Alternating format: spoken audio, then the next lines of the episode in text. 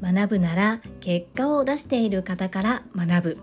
この教えを私は最近特に忠実に守っております。そんな中購入した本をご紹介させていただきます。このチャンネルではサラリーマン兼業個人事業主であるパラレルワーカージュリが家事育児仕事を通じての気づき工夫体験談をお届けしています。さて皆様いかがお過ごしでしょうか？本題に入る前に告知と私の大好きな Voicy チャンネルをご紹介させてください。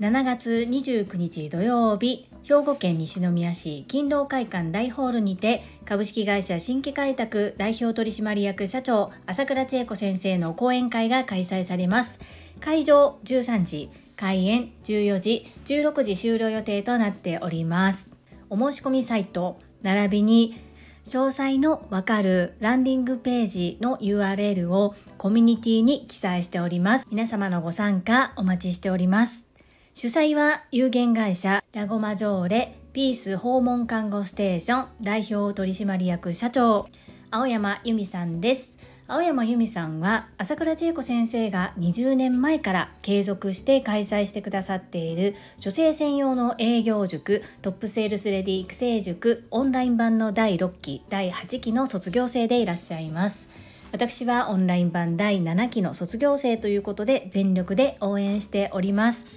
同じく塾生が開催される朝倉千恵子先生の講演会がもう一つございます。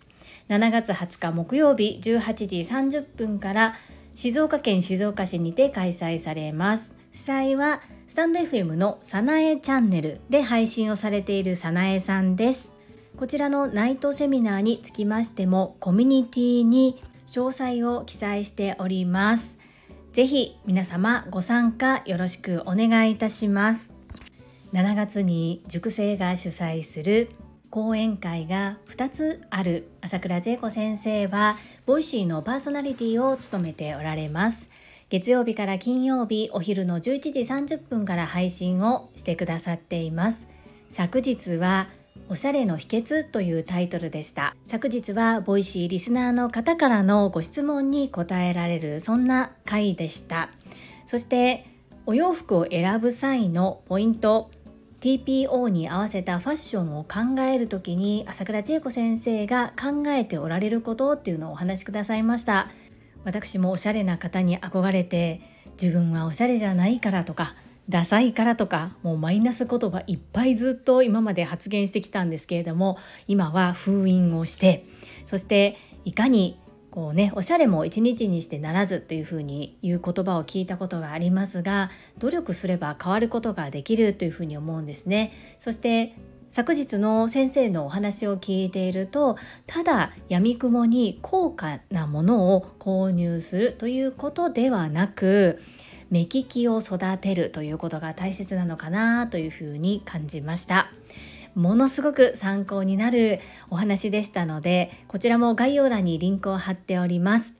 いつも文字起こしをしてくださっているベックさんのブログと合わせてご覧いただけると嬉しいです。どうぞよろしくお願いいたします。そんなこんなで本日のテーマ結果を出している方から学ぶということなんですけれどもどんな世界にも結果を出している方いらっしゃいますね。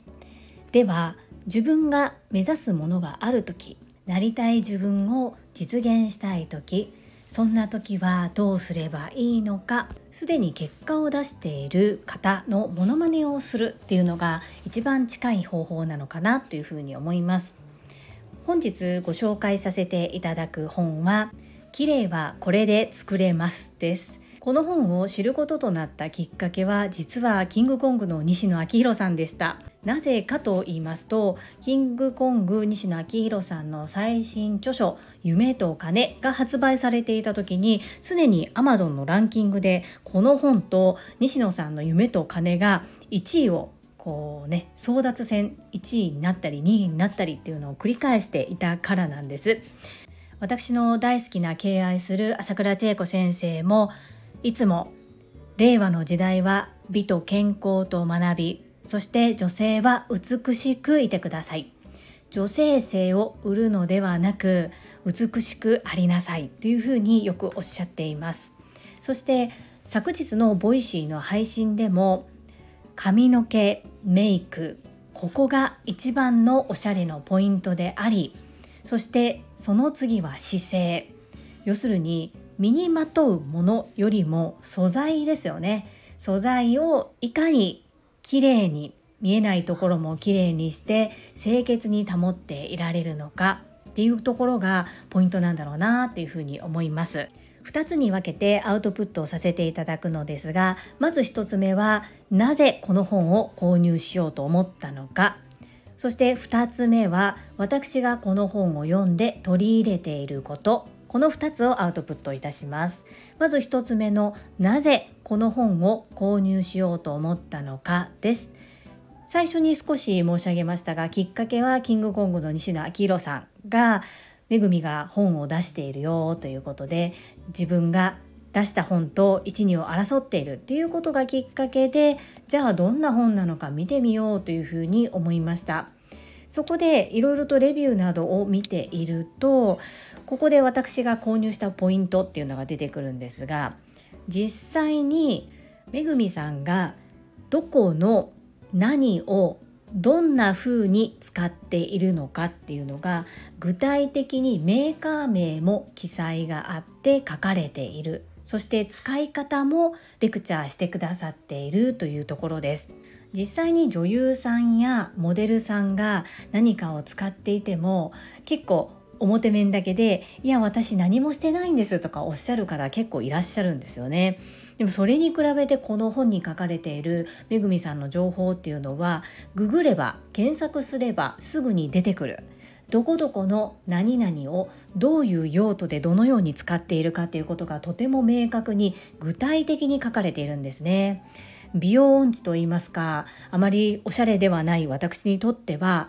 いろいろと自分で試してそして失敗して学び取るよりも成功している方からいいよ。実際にどのように使っているよっていうことが具体的に聞けるっていうことがこの綺麗を作るための近道かなというふうに感じたので購入をしてみました。2つ目はこの本を読んで私が実際に取り入れていることです。その取り入れていることはシートマスクです。めぐみさんは3年以上毎日朝と夜にシートマスクを欠かさずされているそうです。これを完全にやるっていうのは難しいんですけれども私がシートマスクを使う頻度っていうのは週に1度か忘れていたら2週間に1度もっと空いてしまう時もあるっていう状況でした。これをせめて1日1回もしくは2日に1回頻度を上げることで少しでも保湿やシワの改善になるのであればこんなに安いお手入れはないなと思ったんです。例えば1回フェイスエステに行こうと思うと何千円高い場合は何万円とします。それをたまに年に1回なのか半年に1回なのかポツンと行くんだったら1日何百円でいいので継続することが大切。めぐみさんもこの本の中で何でもやっぱり継続することが大切でありコツコツの積み重ねが自分の肌を作っていく綺麗を作っていくっていうことを書いてくださっています。そしてただ表面だけ塗るのではなくってやはり心の安定腸活運動いろんな面でアプローチをされていてさすがだなっていうことも感じております。中にはうん十万円をするような美顔器のご紹介もあったりします。取り入れられる方は取り入れてもいいと思うんですけれども全て真似するのではなかったとしても一部であっても学んだことを実践行動する。これがポイントかなというふうに感じております。最近少しずつ読書が増えてきている私ですがそんな私に釘を刺すようにこのような言葉を聞きました。ちょっとご紹介させていただきますね。実際はやった方がいいなと思ってるんだけどそれに目を背けるために何かしらの本を読んで逃げとしての読書では意味がない。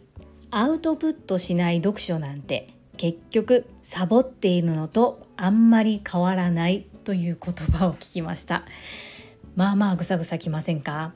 本を読んであそうだよね。すごいよね。ただそれで終わるのではなくってその中で学んだことを実践行動しないとアウトプットしないと何にも変わらないよっていうことを教えていただきました。これは講座や学びも同じかなというふうに思います。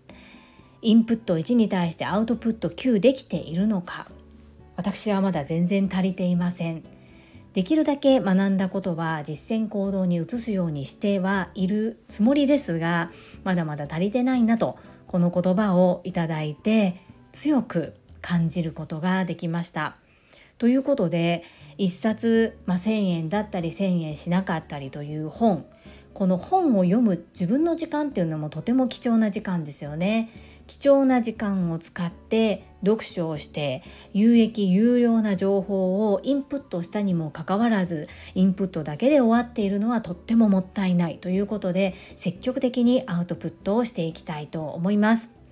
まずはシートマスク。1日1枚1日1回はするぞっていうことを心がけていきます。そして少しでも綺麗になれるように頑張っていきます。ちなみにめぐみさん曰くは高い高級マスクである必要はないそうです。毎日手軽に続けられることが大切。そして特別な日など次の日にとっても大切な用事がある時などはスペシャル美容液がたくさん含まれた少しいいものを使えばいい。そのようなことも書いてくださっています。美に対して意識はあるけど何をどのように取り入れたらいいかわからない。結局のところ何を買っていいのかわからないっていう方にはおすすめかなというふうに思いました。皆様の参考になれば幸いです。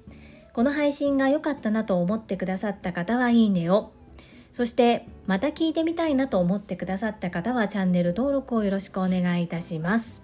皆様からいただけるコメントが私の宝物です。とっても励みになっております。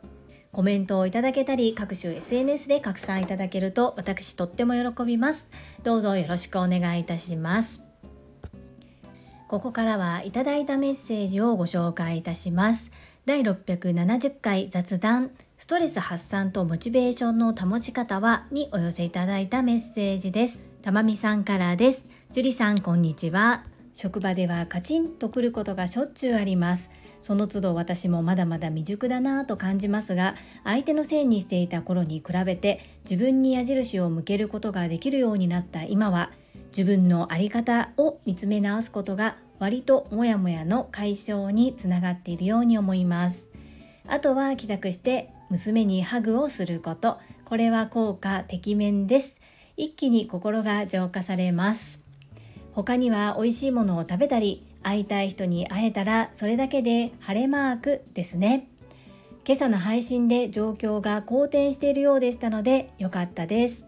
たまみさんメッセージありがとうございます。私も本当数年前までは職場で何かあると人のせい職場環境のせい他人にばかりこう原因を求めていたように思います。今はその状況で自分に何ができるのかということを考えるようにしてだいぶこうモヤモヤすることが減ってはいたんですけれどもどうしてもちょっと不理屈でこう素直にその状況を受け入れることができなかったかなというふうに思いますが結果的にはその状況をそのまま変えることがやはりできないので自分の捉え方を変えて、まあ、消化したかなというところです。好転したというよりは自分の考え方を見直したに近いかもしれないです。そしてやはりマイナスに考えるとその考えを自分自身が一番聞いているので思考は常にどうすればピンチはチャンスを何度も頭の中で繰り返し唱えながらなんとか昨日がちょっと山場だったんですけれどもなんとか山場を峠を越すことができました。嫌な思いもたくさんしたんですけれどもこれは自分にとって必要な糧だったと思うようにしています。そしてお嬢様をハグしたら心が浄化される。これはめちゃくちゃわかります。中学校2年生の長男はねちょっと難しいですけれども小4の次男はもういつもハグハグです。可愛いです。そして癒されます。子育てって本当におそらくこう俯瞰してみても大変なことの方が多いと思うんですがそのちょっとした癒しそういった子供に癒される部分っていうのを大切にしてそれがあるからなんとか母は頑張れる。そんなところがありますよね。たまみさん優しいメッセージありがとうございます。はい、いただいたメッセージは以上となります。皆様本日もたくさんのいいねやメッセージをいただきまして本当にありがとうございます。とっても励みになっておりますし、ものすごく嬉しいです。心より感謝申し上げます。最後に2つお知らせをさせてください。1つ目、タレントのエンタメ忍者みやゆうさんの公式 YouTube チャンネルにて私の主催するお料理教室ジェリービーンズキッチンのオンラインレッスンの模様が公開されております。動画は約10分程度で事業紹介、自己紹介もご覧いただける内容となっております。概要欄にリンクを貼らせていただきますので、ぜひご覧くださいませ。2つ目、100人チャレンジャー in 宝塚という YouTube チャンネルにて42人目でご紹介をいただきました。こちらは私がなぜパラレルワーカーという働き方をしているのかということがわかる約7分程度の動画となっております。こちらも概要欄にリンクを貼っておりますので、合わせてご覧いただけると嬉しいです。どうぞよろしくお願いいたします。それではまた明日お会いしましょう。素敵な一日をお過ごしください。スマイルクリエイター、ジュリでした。